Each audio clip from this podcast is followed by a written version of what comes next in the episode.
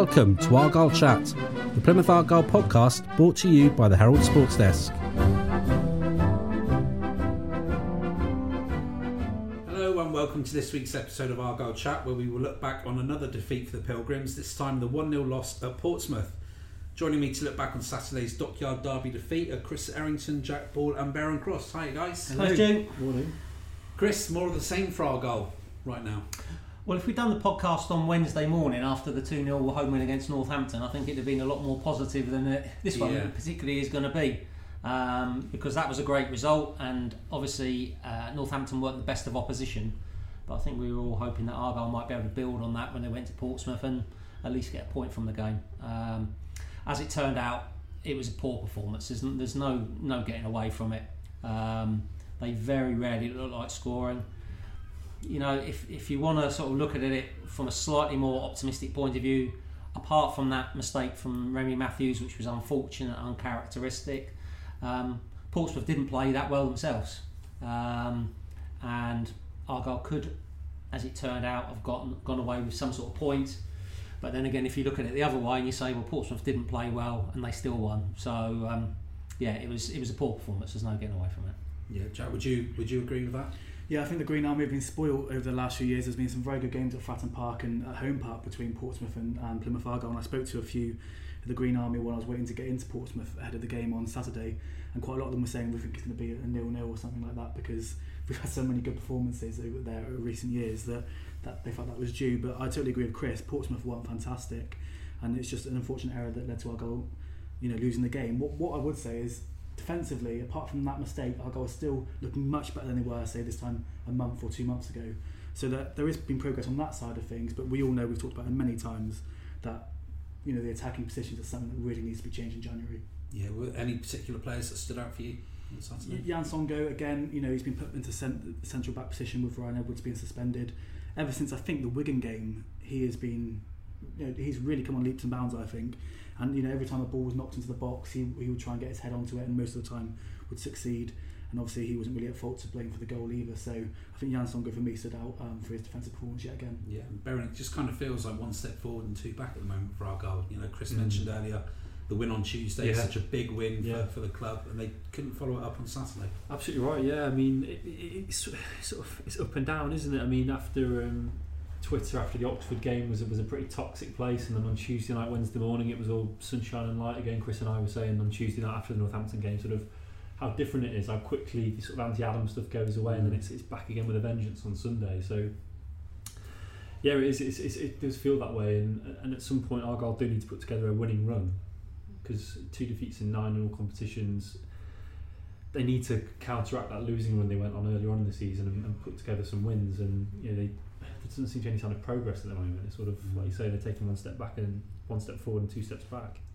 I guess the, the one positive, Chris, is when you look down at the bottom of the table, Argyle is still only three points adrift of safety. So Yeah, the league position's not too relevant right now, is it? You know, it's keeping an eye on that gap and making sure it doesn't get too big. You- You'd like them to be winning more games, obviously, um, but they are only three points. They're, they're bottom of the table, and yet they're three points from safety. So it, it is tight down there. If they can put a run of uh, even two or three wins in a row together, would make a make a huge difference. Um, they need to find consistency.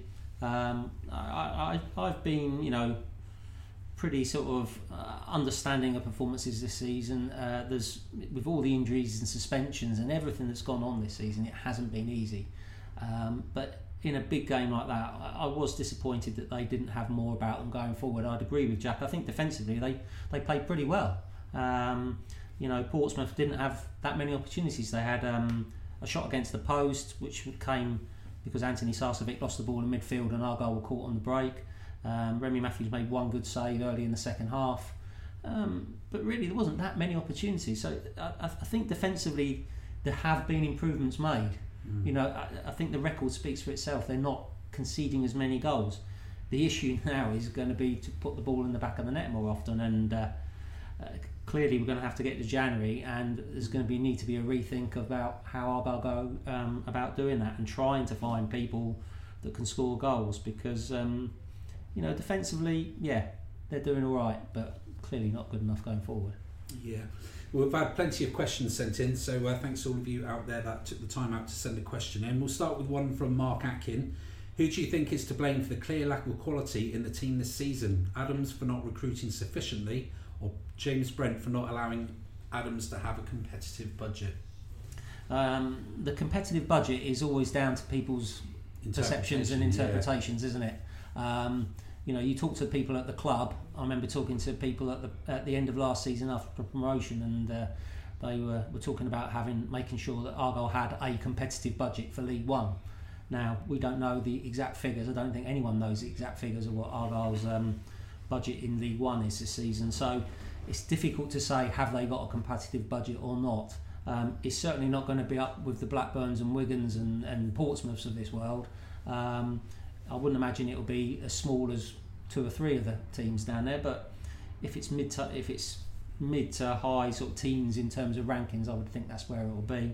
Um, I don't think Derek Adams' summer signings, unfortunately, have, have worked that well. Um, you know, you look down all the players that have come in, and you know Ryan Edwards has, has done reasonably well, although he has had two red cards, which hasn't helped his season.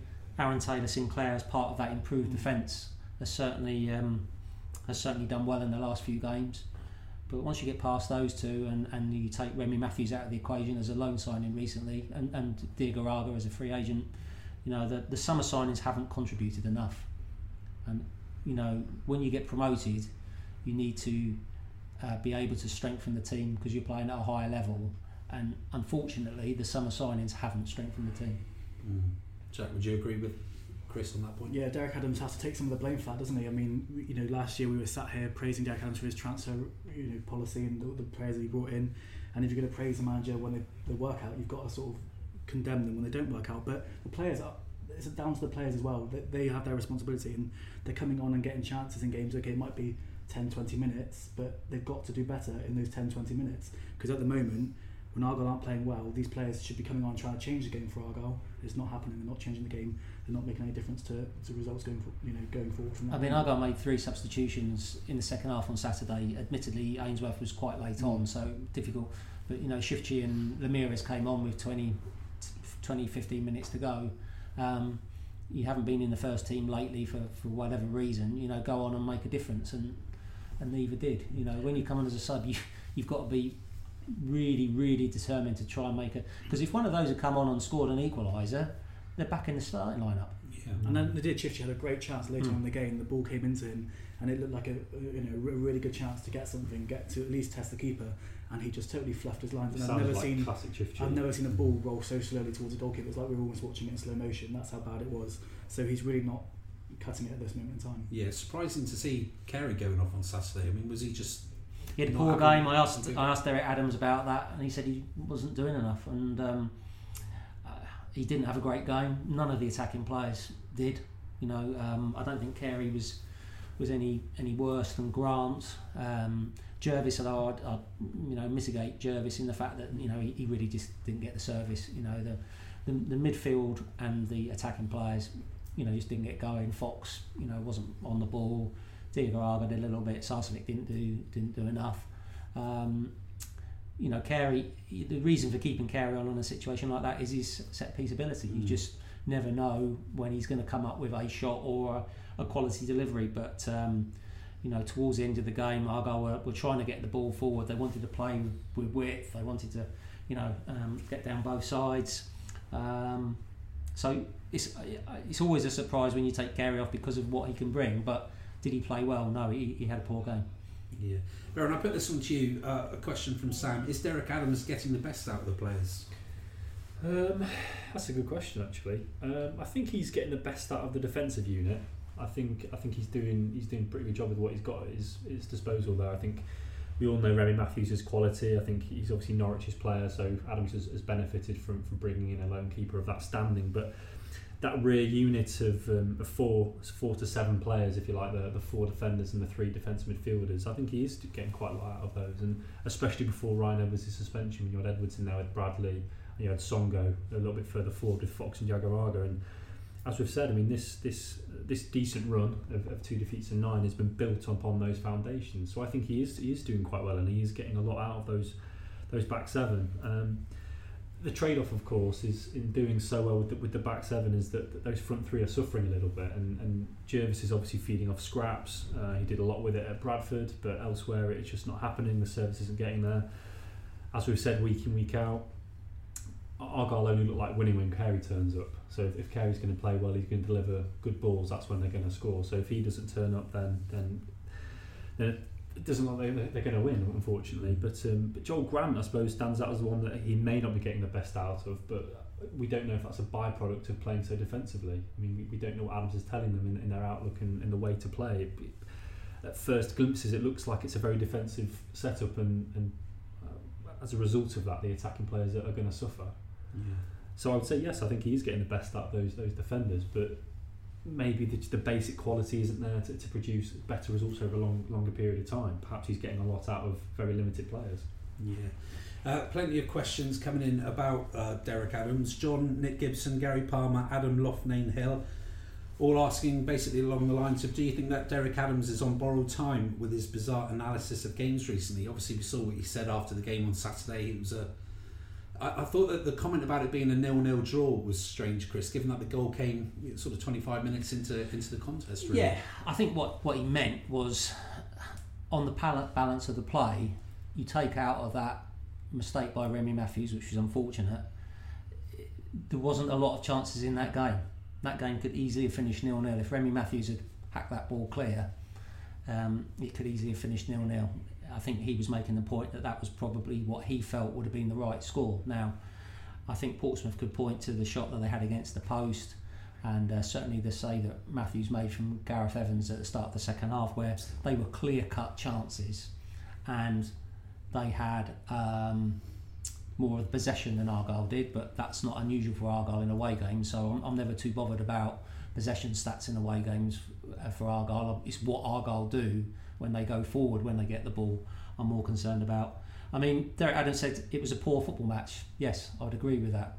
Um, he said it was rubbish. I would agree with that. Um, he said that he didn't feel that Argyle deserved to lose. Like I say, I think Portsmouth could point to two or three chances where they, they had good opportunities to score, but ultimately that game was decided by one unfortunate goalkeeping error. So you you can look at it in all sorts of different ways, but it could easily have ended as a nil-nil draw. I think Portsmouth deserved to win, but there wasn't much in it, and um, it could have finished nil-nil. Yeah, Jack, we've been here before with um, things Derek has said post-match. This is just another one to add to the list, isn't it? Yeah, but I, I, have to, I have to agree with Chris. I agreed with a lot of his comments. I think that really on the balance of the game, it, it was such a poor game that it could have. I think you could have played another 90 minutes and there wouldn't have been another goal in it unless there was another mistake. So I, I don't think these are one of his most bizarre uh, post-match post-match comments. I think he was pretty spot on with a lot of things he said about that game. Uh, Bobby Biscuit, how much longer do you think Derek Adams can be the Argyle manager? The tactics were not, were good enough last season, but not this season. And Gary Collins, the league table looks very precarious. Where do Derek Adams and the board go from here? Give that one to you, Baron. Lovely, thank you. yeah, well, I mean, at its worst, what were they? They went, went without a win for thirteen. It was eight eight defeats in nine was a was a was a bad run, wasn't it? And um, without a win, it was.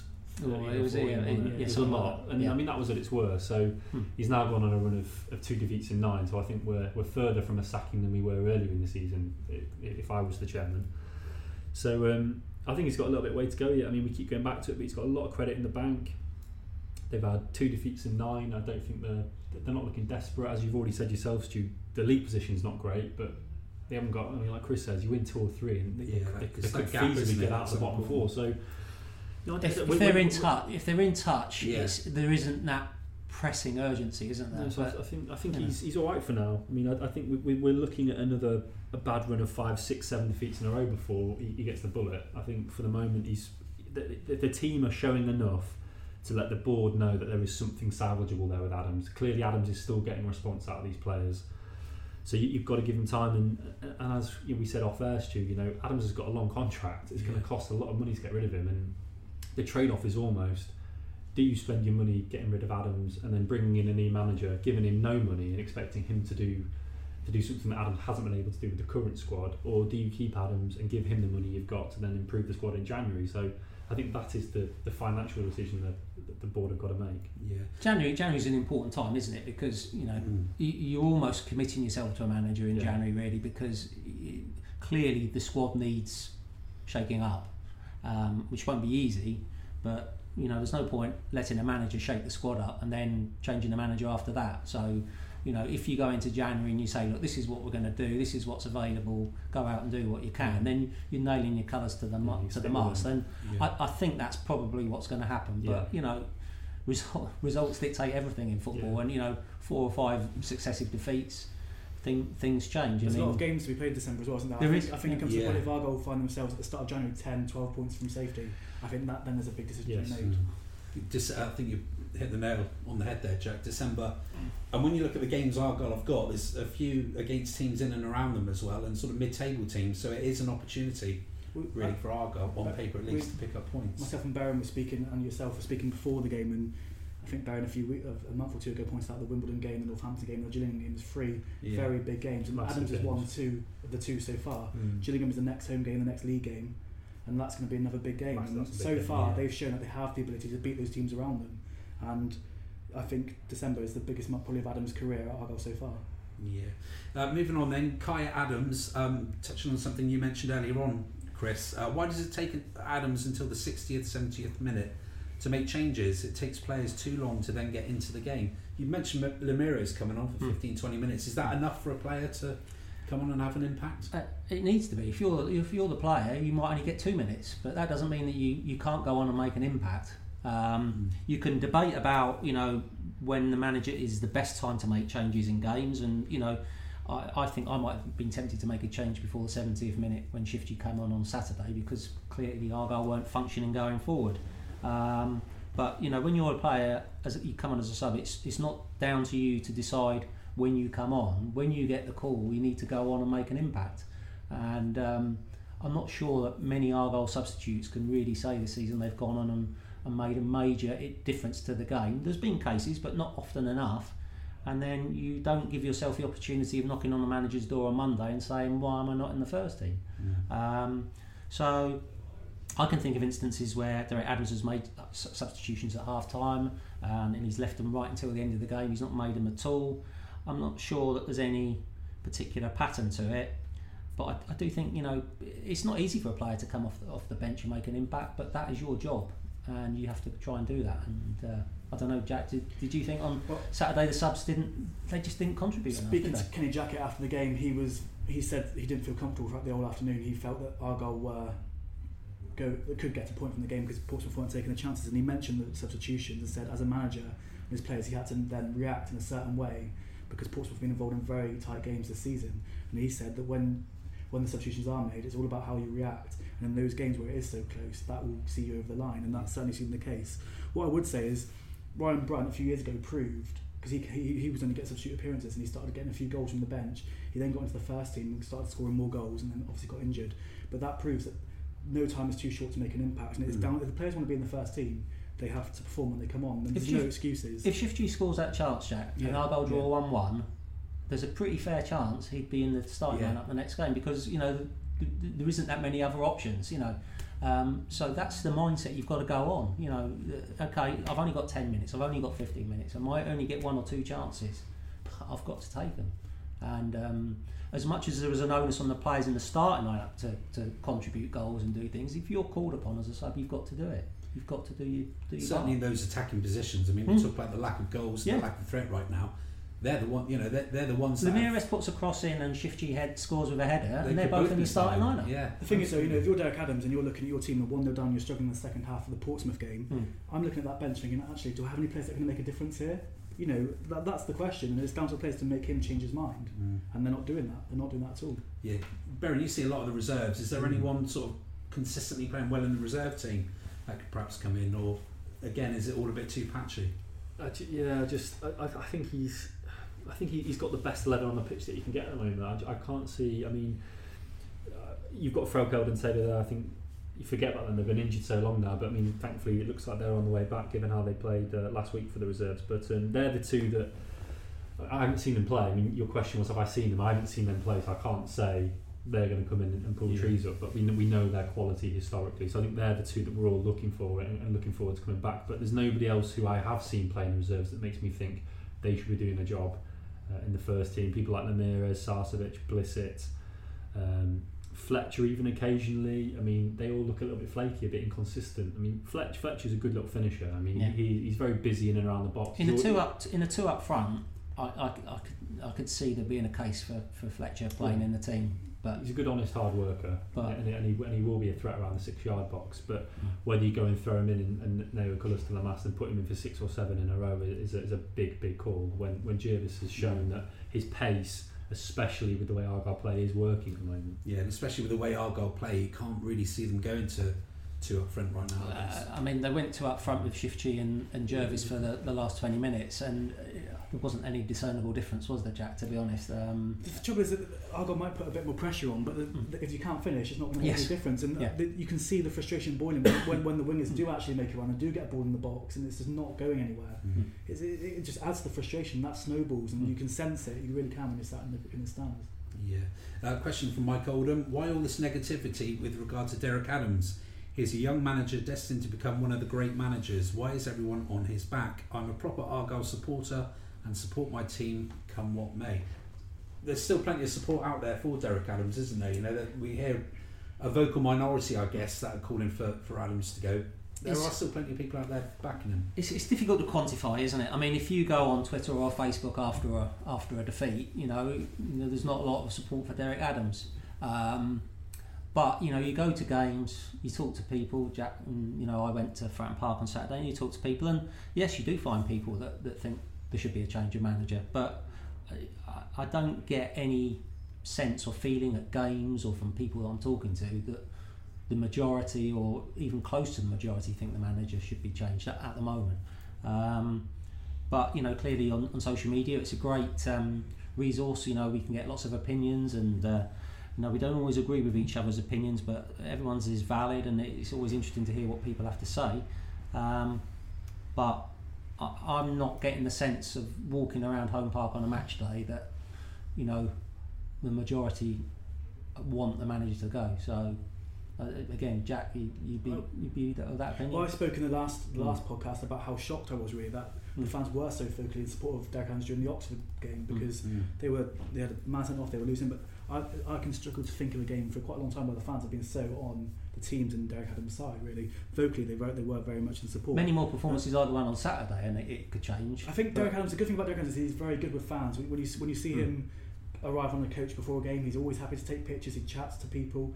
I think the way he is during you know interact interaction wise with fans is very good, and that goes a long way with supporters. You know, we had John Sheridan before him who wasn't the best at interacting with fans before the game, at fans forums. Derek Adams does that very well, and I think that do, does buy you time with a large support, a large chunk of the support. Yeah, obviously you you sit in amongst the, the Green Army for most of the games you go and watch. Jack, have you noticed any sort of Pe- people like to moan. Fans, fans like to moan. Even when I go, you know, top and second last year, people were moaning about some of the football. It wasn't the great, greatest.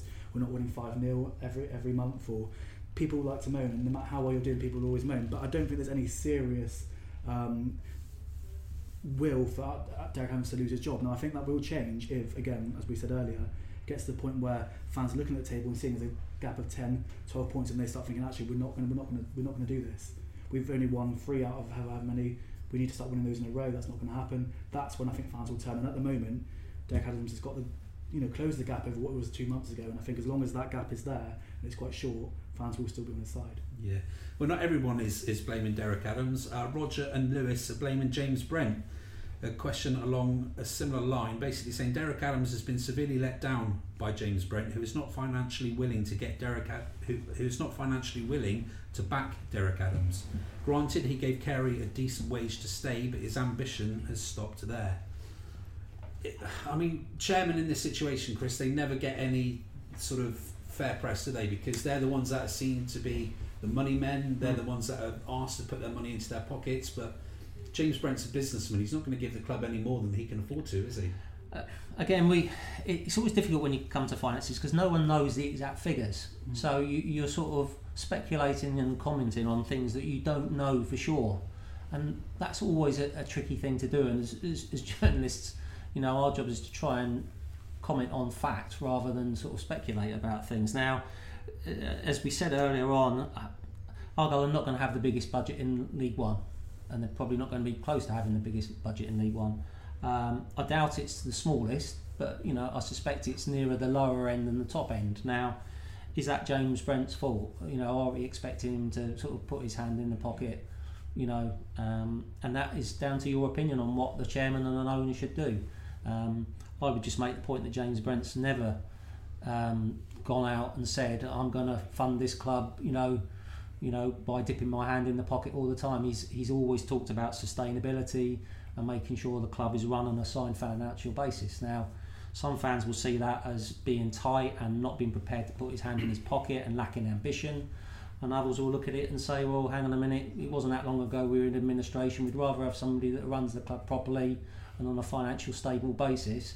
And if that means that we can't compete with some clubs in the division that we're in because they can afford more money because they've got a richer owner or bigger crowds or whatever, then so be it. It's, it's he pays your money, he takes your choice. Yeah.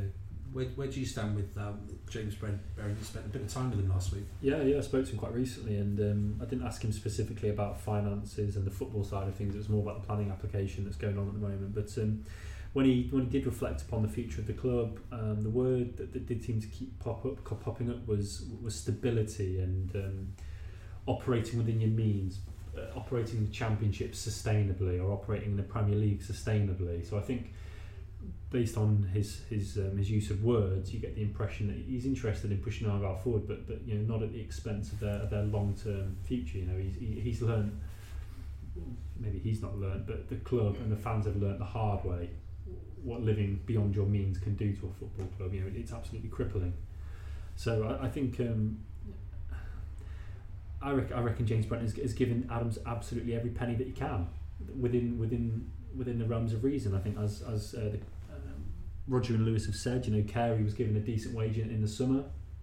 I think Martin Starnes has said, Simon Hallett has said that the, the budget was appropriately increased in line with promotion. So I think Adams was given a bigger budget than last season this summer. And I think Adams is, uh, before the transfer window closed, Adams had always said, you know, there's a bit of money in the budget for one or two for the right players. And we've since had Diagouraga come in, so maybe there's a little bit less than there was. So I, I think based on their league position and the fact that, you know, these are not stupid people. They're going to want to keep Argyle in League One to the best of their ability. So I'm sure they will scrape around and get a little bit more money for Adams than they perhaps would have done if they were high up the division. So I'm sure that we will see a little bit more than there could have been. But you know, James Brent is not an oil-rich tycoon from the Middle East. You know, he is not going to come out and start giving Adams four, five hundred, six hundred grand to spend on footballers. It's just not going to happen. He's not that kind of owner. No. So Roger and Lewis say um, Adams has been Adams has been severely let down by James Brent, but I remember quite vividly an interview I think Chris did with Derek, Derek Adams a fair while ago, and he was we always knew that he wasn't going to be given a lot of money to spend, and I think I remember him saying that he's never spent money throughout his career. You know that there's, there's never been any um, any secret about that. I think he's known his his place since he's been here, and, and that's not come as any shock to him. Yeah. Um, just worth pointing out as well, those pieces you did, Baron, well worth uh, keeping an eye on. Yes, on absolutely. Yeah, we, we're recording on Monday. Uh, there was a piece up this morning, and there's going to be a piece up every morning until next Tuesday, I think. So keep an eye on that. He touches upon a lot of topics that people are very vocal about, especially the um, uh, sort of protesters who, who aren't too happy with James Brent and the way he runs the club. I've asked him a lot of, I like to think, difficult questions, and he answered them very fairly. He didn't. There was nothing off the table. Um, so some good answers there, and there'll be some full um, question and answer pieces, which which give both sides of the, the interview um, on Friday, Monday, and Tuesday. Yeah, fantastic. Uh, Alan Adamson, is Argyle's playing budget that low, or is it Adams who has signed the wrong players? I guess really a, a little bit of each, really, Chris. Yeah, I think we've. we've thanks for the question, Alan. I think we've probably yeah. covered that one um, uh, today. I, I I just would suggest that the, the summer signings haven't contributed enough. So, um, you know, Derek Adams would have wanted better from those players. Now, whether those players weren't good enough, um, aren't good enough, or whether they're not performing to their peak, again, is, is a matter of opinion. But the summer signings have not contributed enough. Yeah. It's going to be interesting to see what happens in January because mm. obviously, if those players are the ones that aren't contributing, mm. he'll obviously be they're probably the ones under threat and the ones Adams will look to move on in order to, to create some space in his squad. Yeah, there's going to need to be one or two departures, you would have thought, as well as uh, one or two arrivals. Um, so yeah, it, um, Derek Adams has spoken before about how he quite often refreshes his squad during transfer windows. Um, whether there's going to be five or six signings, that might be a push. But it, it, I think uh, you know two or three going out, two or three coming in might be the the most likely uh, outcome. Yeah. Jack, I'll put this one to you. Richard's asking, who will Adams bring in in January? I want names, not positions. now, you're, a, you're a football manager fan. Anyone that you've been signing on your, your oh, games? I can't, I can't give any names. I mean, I wish I wish I was in a position as a journalist to, to know who he was looking at signing. Cause that's just because you're doing badly. That's that what would, that, that would do well for our website. But I think the one area which Jack has, hasn't really explored as much as he has in, pre- in previous years is the loan market. I think possibly that is where he might look to strengthen the team. He's only got Chifchi on loan at the moment, I believe. Yeah, well, and obviously Remi Matthews. Matthews on Yeah. an emergency loan. Mm. I wouldn't be surprised if Chifchi went back. We've said that before. He did nothing to make me change my mind on that on, on Saturday. So that you know you can have five loans in your, in your team. So he may look to speak to a few people he knows. He bought some great loan signings in the past. Obviously, he's, Neil Warnock's always happy to help out. Whether there'll be anything done there, I don't know. So I think loan, the loan market is the way he'll go, and certainly his, his loan signings over his tenure at Argyle have been very impressive. Yeah. Anyone you can think of, Baron, that you could? No, I- I'd, I'd love to know. I mean, you're picking names out of the hat, really. You could go through any one of the academies in the Premier League or the, um, sorry, not academies, in the 23 teams in the Premier League or the Championship, and there's a lot of very good players out there. But um, obviously, Adams and, and Greg Strong know better than I. I think Greg Strong is the man we need on the podcast. It'd be Yeah. nice to pick his brains. You make import, a good point about the reserve game. So you, you know games like the Bournemouth game where you notice a few Yeah, good I players. mean, I- I- Adams is talking to players like Mm. people like Eddie It's, it's worth mentioning actually, Jack. Yeah, I mean, I, I spoke to Stu before, and, and I went to the Bournemouth Central League match, and you know, Bournemouth Premier League clubs, some very very exciting players in their youth ranks, and um, there was one lad in the first half called uh, Mikael Ndjoli. So remember that name. He was absolutely unplayable in the first half. Just just tore Argyle apart. They could not deal with his pace. He was pacey, he was direct, he was composed, and he made a mockery of their defence. Second half, completely absent. Just just Jordan Bentley played him out of the game, and and I thought that was just a, such a beautiful snapshot of, of the type of players you're looking at. These are very very promising young players who on their day. As we saw with, with Callum Hudson-Odoi in, in the Chelsea team in the Czech mm. trade, some of these players on their day are remarkable and will go on to have good careers. But it's whether you're going to get two out of three good games out of them Yeah. or one out of three good games out of them, and that is the massive challenge that Adams and Greg Strong have got in picking out which players they're going to go for. So, and I, I asked Carl Fletcher and Paul Wotton about Ndjoli, and, and, and, Paul, and Paul Wotton made the point, you know, yeah, he was absolutely incredible in the first half. We came in half time, we talked about how you deal with him. Sokolic um, came forward and, and sort of covered off the space in front of Ndjoli. Bentley came behind him to cover, and he, and he was completely marked out of the game. So, I think there, there are going to be some, some bright sparks, and there will be some fantastic loan signings made across the EFL in January. So, Shows you the benefit of being in the Central League, doesn't it? Where you can talk to the likes of and, and Adams was there that day, and, Adam, Yeah. and Eddie Howe was there, and Adams and Howe were, were seen chatting. So I mean, just, we love gossip, don't we? I like to think they were discussing signings, but maybe not. Indeed. So moving on then, guys. Um, obviously, I'll go take a bit of a break from league action now. Um, Yeovil first in the Checkatrade Trophy on Tuesday, which I know Chris can't wait to go. In. Try and Very contain your excitement. I can't Yeah, wait to see the thousands at uh, Huish Park streaming in through the turnstiles Yeah. before kick off. More, more a case of uh, thousands of empty seats, I think. Yeah, yeah. And then, of course, it's the FA Cup second round away at Bradford on Saturday. So nice to have a bit of a break from league action, or do you think Argyle could do with league games right now? I think you, I, I'd like to just keep going on with the league games. To be honest, you know, you can say we're taking a break from league action. I, I think you know we're midway through the season near enough. Um, Argyle need to pick points up, put points on the board. I'd like to see them play games and put points on the board and start moving up the league. But we've we've got what we've got. The Checkatrade Trophy. Well, you know, Argyle can finish top of the group. They can and play AFC Wimbledon at home. They can finish second in the group and be away to Milton Keynes Dons, which that really doesn't sound a very exciting game to me, to be honest. Um, or they might not even qualify at all. So, you know, goodness knows what's gonna gonna happen on, on Tuesday. The FA Cup, you know, winning against Bradford at Valley Parade in the league is is and will remain much more important than the outcome of the game on Saturday. Of course, we'd like to see Argyle win it and get into the third round uh, and pick a, another Premier League ti- t- uh, team like we had with Liverpool last season. Um, I think the way that the game went last time against Bradford just a couple of weeks ago, um, that will have rankled Bradford a bit. I'd be very surprised if they didn't come out firing on all all, all cylinders. They'll really want to make amends for that one 0 defeat. So. Um, I think it'd be a tough game. It'd be interesting to see what teams that Adams picks for those two because um, you know you, you, would suspect that there might be a few, fair few changes against Yeovil and, and, maybe the, the FA Cup side might be quite a strong one, but difficult to tell at uh, yeah. this early stage in the week. But as you alluded to earlier, it's, it's an opportunity for players to come in now and, and stake a claim for.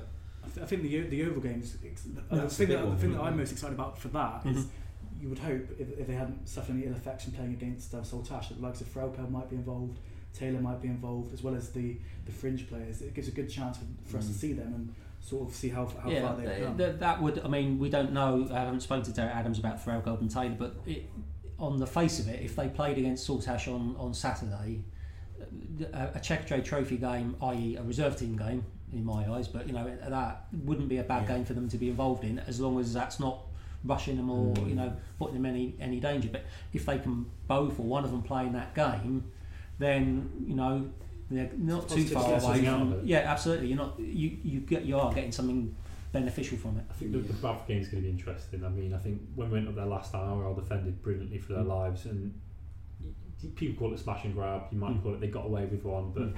Bradford have been flying since then, haven't mm. they? Yeah. And since that Argyle game, Bradford are mm they are going to be so confident. Mm-hmm. And like Chris says, they don't want revenge. And yeah. if Argyle come away get into the third round, they'll be very very happy. I think mm. it's yeah. a tough game. Bradford won away at Shrewsbury.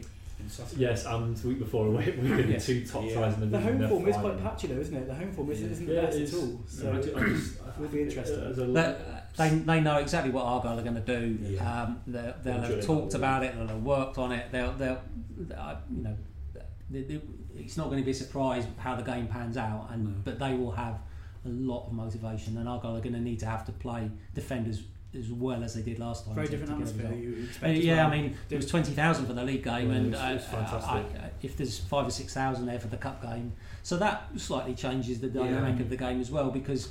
You know, if the team are, if it's nil and after half an hour and it's all very flat and quiet, you know, it would be a different game. Whereas when they played in the league at Valley Parade and there's 20,000 people roaring Bradford mm. on as they chase the equaliser, it, it, it, was quite exciting, wasn't it, Barry? Oh, it was brilliant. Yeah. yeah. What, what's your gut instinct on Matthews? Is he going to be okay, do you think? It didn't look very good when he came off. no, he, he, he, limped. He limped off, and, and any time a manager tells you in the press conference afterwards that he's got a major concern about somebody, that's mm. that's that's worrying. So, so do you reckon that? I mean, they're going to try and expedite that. Do you think? And, and get, if they had to mm. get another emergency keeper, they might have Saturday, to. Yeah, they might have to. Rather than again, he was, there was talk about him getting an X-ray, and, and the next time we get a chance to speak to Derek Adams, we'll obviously try and find out a bit more. But mm. um, he also said Cooper wasn't fit, didn't he? Yeah, well, I asked Derek Adams about that, and he, he didn't think that Michael, although Michael Cooper was on the bench, he didn't yeah. think he was fit enough to replace him. So. Um, you so know, it, might not, it might not matter too much Yeovil, but Saturday, I mean, they're yeah. going to want to get a first team keeper, aren't they? They're going to need somebody whether it's Matthews, whether it whoever it is, they're going to need to. Uh, it's going to depend on the outcome of uh, any X-rays or scans. I mean, when you see a manager straight after a game, ten or fifteen minutes later, it is difficult to assess mm. the severity of the injury. But Remi Matthews did limp when he came off. Dave Roundtree got a very good picture of him. His sock rolled down around his left mm. ankle. He looked miserable. He was probably in pain. Um, hopefully, it's not as bad as it looked, but you know, can't believe this, this this look with the keeper. It's incredible. It is unprecedented. Yeah. Romain Larrieu might have to dust off his gloves. At this well, well, I saw Roman the other day at the reunion, and he looked uh, he certainly looked fit enough. So, um, might get the, but the interesting thing is, with it being an FA Cup game, don't players have to be registered a certain number of days before the game? They always used to be. Yes, I'm not, not entirely sure. sure yeah. the, the, I don't. I think you know a Thursday or something like that would be be okay. would be enough. Certainly, if it was a replay, then yeah, you'd, yeah. you'd, you'd have issues in terms of what goalkeepers you can use because you, you you can't use a goalkeeper that wasn't in a replay that wasn't available in the first game. Yeah. So. Um, yeah, we'll try and find out more about the goalie. I mean, goalie that, would situation. be a sixth keeper, wouldn't it? Yes, Somebody not even in December yet. It's crazy. Yeah. I would love to know if anybody. I mean, I don't know where you find the information, but I'd love to know what the record is. That, didn't we? Yeah, most goalkeepers used yeah. by a single team in a season. Mm. I'd love to know what the number yeah. is. Any new goalkeeper coming in have to have their insurance. yeah.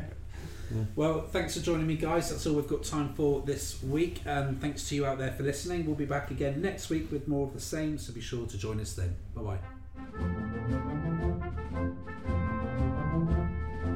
We are always happy to hear from you, and if you have any questions for our panel, please tweet them to our Twitter account at HeraldPAFC or visit our Facebook page, Plymouth Argyle The Herald. Thanks for listening.